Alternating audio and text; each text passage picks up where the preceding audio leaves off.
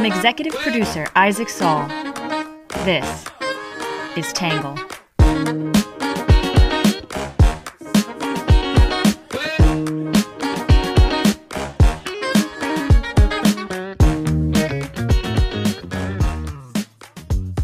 Good morning, good afternoon, and good evening, and welcome to the Tangle Podcast, a place where you get views from across the political spectrum, some independent thinking without all that hysterical nonsense you find everywhere else. I am your host, Isaac Saul.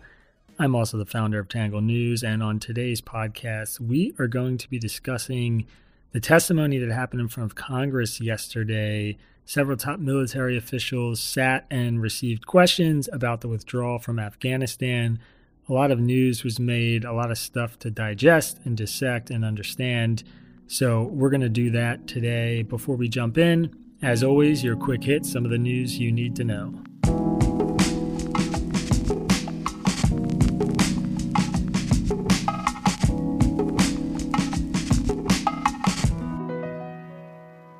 Number one, former Japanese Foreign Minister Fumio Kishida has won an intra party leadership vote and will become the nation's next prime minister. Number two, YouTube says it is blocking prominent anti vaccine activists and blocking all anti vaccine content on its platform. Number three, progressives in the House of Representatives released a statement saying they would sink the bipartisan $1.2 trillion infrastructure package if a promise to also pass the $3.5 trillion reconciliation package is not kept. Number four, Republicans are at odds with each other over the bipartisan infrastructure bill, with some Senate Republicans and business groups lobbying to pass it, and Republican leaders in the House hoping to sink it. Number five, Matthew Dowd, the chief strategist for George W. Bush's reelection, is running for Texas lieutenant governor as a Democrat.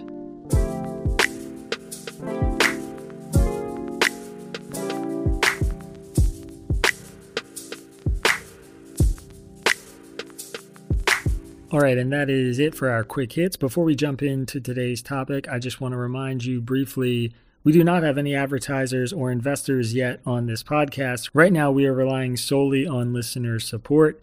If you want to support this podcast and ensure we can keep doing this every day, please go to the episode description and click to support the podcast. You can become a monthly pledge maker also, as always, depending on where you're listening, Apple Podcasts, other places you can rate podcasts, the five star rating really is a huge, huge benefit for us. So please consider doing that.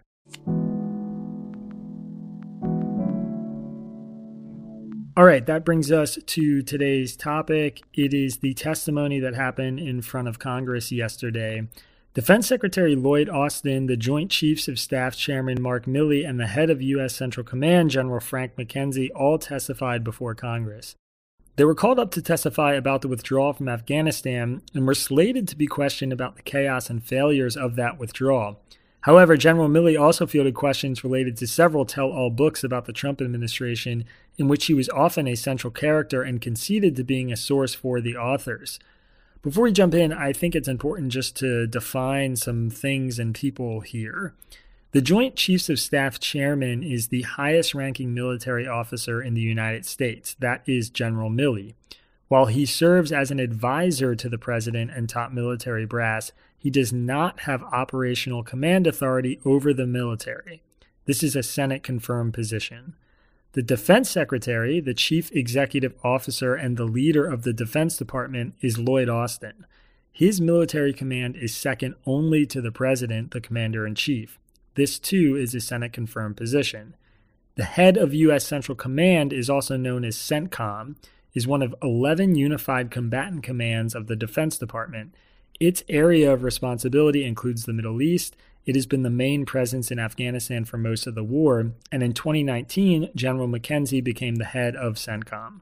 So, we have these three leaders. Yesterday, Milley and McKenzie both refused to discuss specific conversations they had had with President Biden, but made it clear that their personal opinion was that the U.S. should have kept 2,500 troops in Afghanistan and that withdrawing those troops would lead to the collapse of the Afghan military. Last month, President Biden denied that his top military advisors wanted to keep troops in Afghanistan, so these comments were contradicting the president. Biden told ABC that no one has said that to me that I can recall. General McKenzie also contradicted Biden, saying the war on terror is not over and the war in Afghanistan is not over. Defense Secretary Austin said that military leaders had been planning for a non combatant evacuation of Kabul as early as spring. He also defended abandoning Bagram Air Base, the center of U.S. operations in Afghanistan, for 20 years, saying it would have required an additional 5,000 troops to hold and provided little value for evacuations. Leaving Bagram was one of the most common criticisms of the strategy on the ground in Afghanistan. Staying at Bagram, Austin said, even for counterterrorism purposes, meant staying at war in Afghanistan, something that the president made clear he would not do. Close quote. General Milley also defended his communications with a Chinese counterpart, which were recently cited in Bob Woodward and Robert Costa's new book, Peril. In that book, Milley purportedly told China's top generals that he would alert them if the U.S. was preparing an attack. Milley said his calls were appropriate and meant as a de escalation tactic.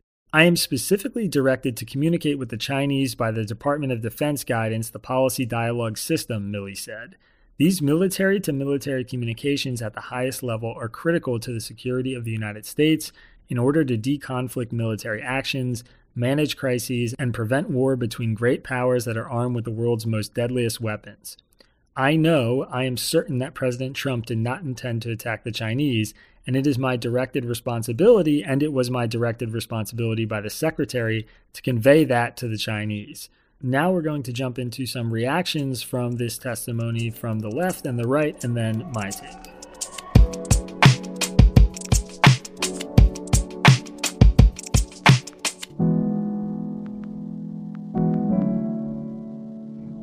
Okay, first off, we'll start with what the left is saying. The left is split on the testimony, with some saying it supports Biden's telling of events and others arguing that the generals contradicted him. In the Washington Post, Jennifer Rubin said defense officials just debunked much of the criticism of Biden's Afghanistan withdrawal.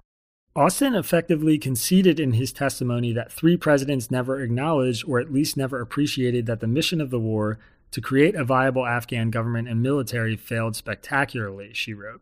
Austin explained this in his testimony, and this is Rubin quoting Austin.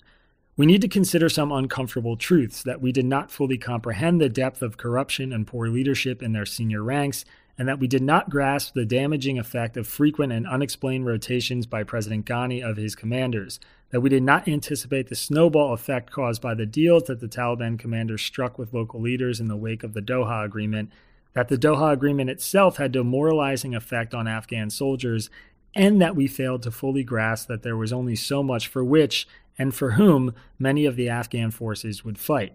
Jennifer Rubin said the idea that the administration did not prepare for the collapse of the Afghan government was false as well. Both Milley and Austin described the advance planning in detail, including the prepositioning of troops and rehearsing of non combatant evacuation. Moreover, the Monday morning quarterbacking that the administration should have retained Bagram Air Base appears to have been misplaced. This is now Rubin again quoting Milley this time. The U.S. military cannot secure both Bagram Airfield and Hamid Karzai International Airport with the troops available.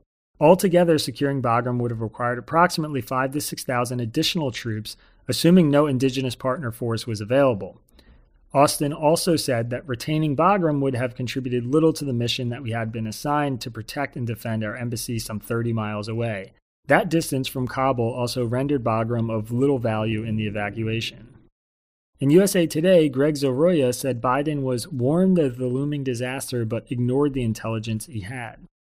Milley declined, as all presidential advisors do, to share his specific words to Biden, but the general made it easy to read between the lines, Zoroya wrote. Milley said his opinion about what would happen if U.S. forces were too rapidly pulled out of Afghanistan had been formed a year ago, Milley described to senators what he always believed would flow from a precipitous withdrawal of American troops. His list reads like a litany of horrors. The Afghan military and government would collapse. There would be a civil war or a Taliban takeover. A region where one neighboring country, Pakistan, has nuclear weapons would grow unstable. Violent extremism would be boosted globally, and the resulting human misery in Afghanistan would include significant numbers of refugees, a degradation in health, schools, and women's rights, and revenge killings. Biden evidently listened to all of this, Zoroya said, yet he remained unfazed, so powerful was his urge to fulfill a campaign promise to bring home the relatively small number of troops deployed to Afghanistan. In Slate, Fred Kaplan illustrated the details showing nobody was blameless. Is President Joe Biden to blame, or should responsibility be spread across four presidents, 11 Congresses, debilitating aspects of the way America trains client states to fight wars, and the corruption endemic to the recently deposed Afghan government? He asked. Milley shrewdly diagnosed the failure. The U.S., he said, trained the Afghan soldiers in a way that made them too dependent on our technology and our support. Take away that support, and collapse was inevitable. This analysis is true, but not remotely new. Why didn't the generals warn of these problems or suggest solutions to them back when he could have spoken and acted with on the ground authority? The Republicans on the committee have their credibility gaps as well, he wrote. They howled in anger on Tuesday over Biden's mishandled evacuation, which went against the advice of military officers and civilian officials. But last year, when the GOP still controlled the Senate, they didn't hold a single hearing about the Doha Agreement, which Trump signed with the Taliban, that accord, which was negotiated without the Afghan government's participation, mandated the total U.S. withdrawal, which Republicans are criticizing now.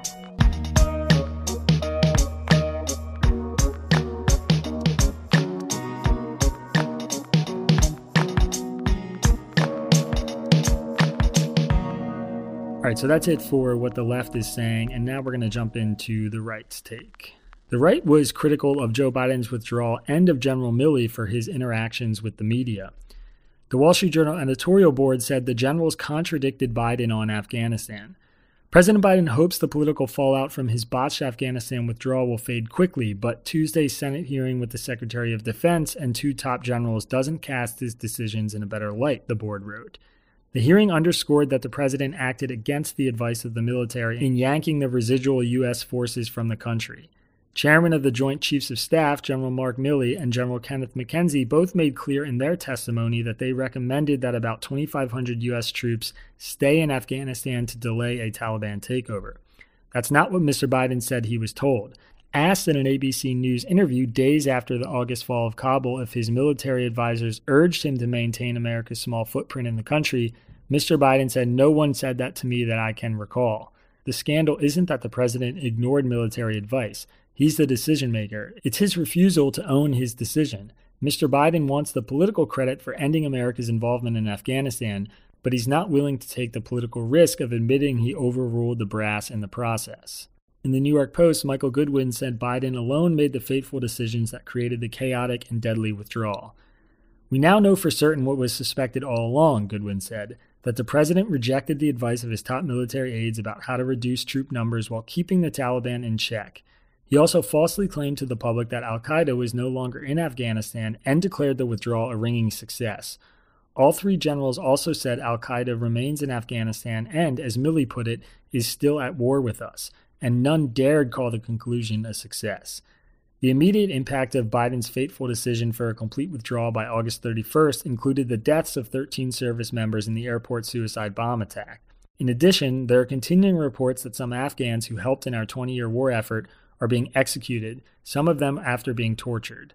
The immediate consequences are obviously devastating, and the long range reality is that another war is more likely than lasting peace. Beyond Al Qaeda's continuing efforts to strike us, giving Taliban control of Afghanistan completes what one analyst calls a mega terror state in the region, with Iran, Pakistan, and Afghanistan sharing borders. In The American Conservative, Declan Leary called General Milley the most dangerous man in America. Perhaps the most significant part of Milley's testimony, though, was his answer to allegations in the media taken from Bob Woodward and Costa's forthcoming book Peril that he had promised to warn China if the president ever ordered an attack against them, and that he had made senior military officials swear an oath not to take orders from the commander in chief unless Milley himself was involved.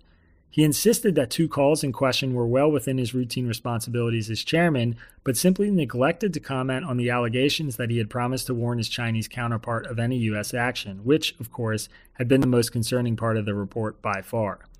All in all, the general's congressional testimony reinforced what many have speculated ever since reports emerged that Secretary of Defense Mark Esper had in fact known about the secret calls to China that in talking to Woodward, Costa, and others, Milley exaggerated his own role as a resistance hero, perhaps underestimating the blowback from the right and others interested in civilian control of the military. It's worth considering why he might have done that. The general's activity, courting powerful factions of the race obsessed left, appending himself to key politicians of both parties, chasing media attention left and right, suggests that he does not intend to pursue the quiet life of military industrial complex automatically reserved for retiring four stars. At 63, Milley's days in uniform are numbered, but 2024 is just around the corner.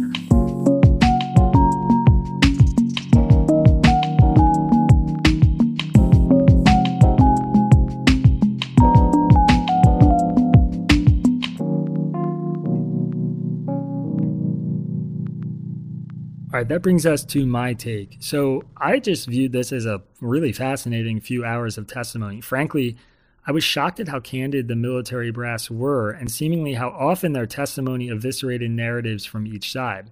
Of course, all of this should be taken with the caveat that these men are appointed officials and members of the administration, so their words need not come with more inherent credibility than those of most politicians.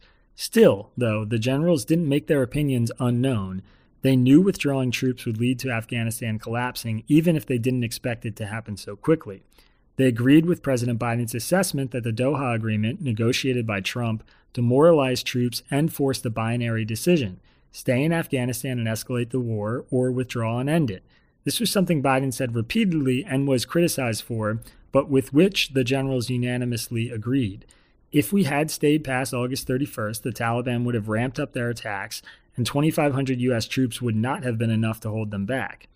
The generals also supported another Biden narrative that what they pulled off was a logistical success, even if the end of the war was a strategic failure. Austin said we had only planned to evacuate 70,000 to 80,000 people, but managed to get out more than 124,000 with aircrafts taking off every 45 minutes and, quote, not a single sortie was missed for maintenance, fuel, or logistical problems. It was the largest airlift conducted in U.S. history, and it was executed in just 17 days, he said. The generals also noted that Americans have continued to be evacuated since the withdrawal, something many critics said wouldn't happen. I'm less convinced about the defense of retreating from Bagram Air Base. Milley argued that such a move would have required thousands of more troops, but we ended up having to deploy thousands more troops anyway when everything went to hell. Many Afghanistan vets and reporters without a reputation to protect have insisted that keeping Bagram secure until the withdrawal was over would have been prudent. As for Milley, my position remains he should resign.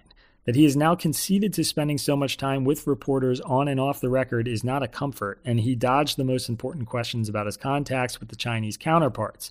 In a laughably hard to believe comment, he told the committee he had not read the books and didn't know if he was portrayed in them accurately, as if somehow he could have missed the front page stories over the last few weeks or that he operated habitually as an anonymous source without tracking how his words played out in the media. It's hard to imagine that he has many supporters left or the full trust of the military brass around him, especially now that we know for certain he acted as an anonymous source in several books and news reports. As a journalist, I should say, I love this. Please keep leaking, Milley. I mean, I, I want to know what you think. But if I were Milley's colleagues, perhaps I wouldn't like it so much. Milley did make news by informing the committee that Chief of Staff Mark Meadows and Secretary of State Mike Pompeo, who were both serving for Trump, were briefed on his conversations with his Chinese counterparts. That should only solidify what I said about these stories originally that they make Trump look worse than anyone. That Meadows and Pompeo knew the top military officer was contradicting or undermining or actively working to contain a president he viewed as unstable and dangerous and apparently did nothing is actually quite telling. All told, the testimony was fascinating and the takeaways still seem clear to me. Afghanistan was a multi president, two decade long failure that ended with two bad options. Biden took the least bad one he could muster and he executed it in a way that brought home some predictable disasters. Now everyone is going to point fingers when they all share the blame for the failures. That includes former President Obama, the Republicans who supported Trump's Doha deal, and the military generals who repeatedly lied to us about winning the war and compounded those lies with strategic failures. Of course, George W. Bush, who led us into the war in the first place and kept us there after our mission had ostensibly been completed, shares more of the blame than just about anyone.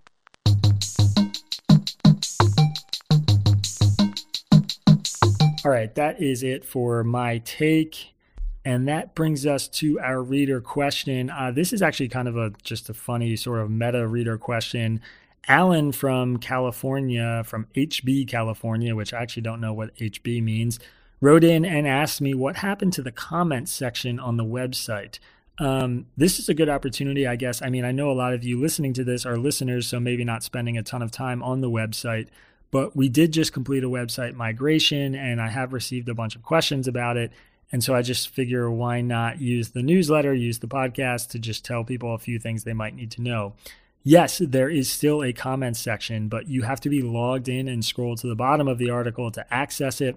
Comments are enabled for subscribers only. So if you want to be able to comment, you have to subscribe. You can do that at readtangle.com backslash membership. The biggest difference between the new website and Substack is that instead of logging in with a password to access subscribers only content, you get a quote magic link. That means you put in your email and then you're sent a link to log into the site. When you click the link, you get logged in, and then you should be good to go for like months at a time before it kicks you out. Um, now that we've completed the migration, we're going to refine a few things, probably update the website's layout, which I'm not particularly crazy about right now, and add some new features. One cool thing about the website is that I have more customization control over posts. So I'm planning to have stuff on the website that might not show up in the newsletter or the podcast. And I will also use it to link out to this, our podcast, to our merchandise store, and all sorts of other cool projects that we have. I am working on going back and also tagging every single Tangle article newsletter that's been published with sort of like keywords and topics. That's that way if you want, you can click on a topic or a tag on the website and then just read everything we've covered. So you could click Afghanistan, and then all our newsletters about Afghanistan are going to come up. And you could just like go through and do a deep dive on a certain topic if you want. A lot of readers have asked for that. I'm working on it. It's just going to take a lot of time and busy work to get that done. Um, if you have any questions or problems ever with your account on the website or this podcast or anything, feedback, whatever, you can email me, isaac at readtangle.com. That's I S A A C at readtangle.com. And you can just reply to the newsletter. All that goes straight to my inbox. I check it frequently. I make a habit out of replying to and engaging with readers. It's one of my favorite parts about this job. So please do not be shy. All right. Uh, our story that matters today is one on the vaccines. It's pretty interesting. Unexpectedly, corporate America has become a central vaccine enforcer. Yesterday, United Airlines said it will terminate 593 employees who refuse to get vaccinated. 96% of United's workers have complied. Job postings on Indeed that require vaccinations spiked 24% in the last month, and the number is rising. Google, Facebook, Netflix, Walt Disney, Lyft have all implemented vaccine mandates. Meanwhile, it's happening at the governmental level too. A federal appeals court ruled on Monday that New York City can require all of its teachers to be vaccinated, and healthcare workers in New York City just hit a deadline to get vaccinated themselves. Axios has a very interesting story on the pressures mounting to get vaccinated from corporate America right now. All right, and that brings us to today's numbers section. Uh, these are all related to the Afghanistan war. I thought they were pretty interesting. 58% is the percentage of Afghanistan war veterans who said that they back President Biden's decision to withdraw. 42% is the percentage of those veterans who strongly supported the withdrawal. 48% is the percentage of Afghanistan veterans who described America's involvement in Afghanistan as successful. 27% is the percentage of all voters who describe America's involvement in Afghanistan as successful. So 48% of veterans say it was successful, but 27% of all voters say it was. 53% is the percentage of Afghanistan war veterans who said they still support the withdrawal, even if it means that the Taliban is now in charge of the country, which obviously came to pass. 37% is the percentage of Afghanistan veterans who said they strongly approve of former President Trump's handling of foreign policy in Afghanistan. That is the highest of any president who was in office during the war. These numbers all come from a fascinating morning consult poll. All right, and finally, uh, you know, your your daily smile, your have a nice day story. This one maybe exposes some of my biases that you guys are all familiar with in the newsletter, but the Los Angeles District Attorney has moved to dismiss nearly 60,000 marijuana convictions in the state. I know this might be controversial for some people, but I do not think that people should have criminal records for marijuana offenses in a state where recreational marijuana is legal. California approved recreational cannabis five years ago, but thousands of residents were unable to get jobs, housing, or qualify for other services because of their criminal records related to cannabis offenses. Now, officials say they have identified about 58,000 cases eligible for dismissal. The Attorney General George Gascon said on Monday dismissing these convictions means the possibility of a better future to thousands of disenfranchised people who are receiving this long needed relief. It's not immediately clear just how many people are impacted by the announcement because a similar dismissal of 66,000 cases in 2020 impacted around 53,000 people. That's because one person can have multiple convictions. But CNN has a great story about this up today. I think it's a good thing. Uh, I hope it brings you a little bit of joy. All right, everybody, that is it for today's podcast. As always, please go give us a five star rating if you're listening on Apple Podcasts or anywhere you can rate podcasts. And again, if you go to our episode description, there is a place where you can just click a quick link and become a monthly supporter of the podcast. It's a huge help for us, it'll keep us going. As always, www.readtangle.com has more information for you, and we will see you guys tomorrow.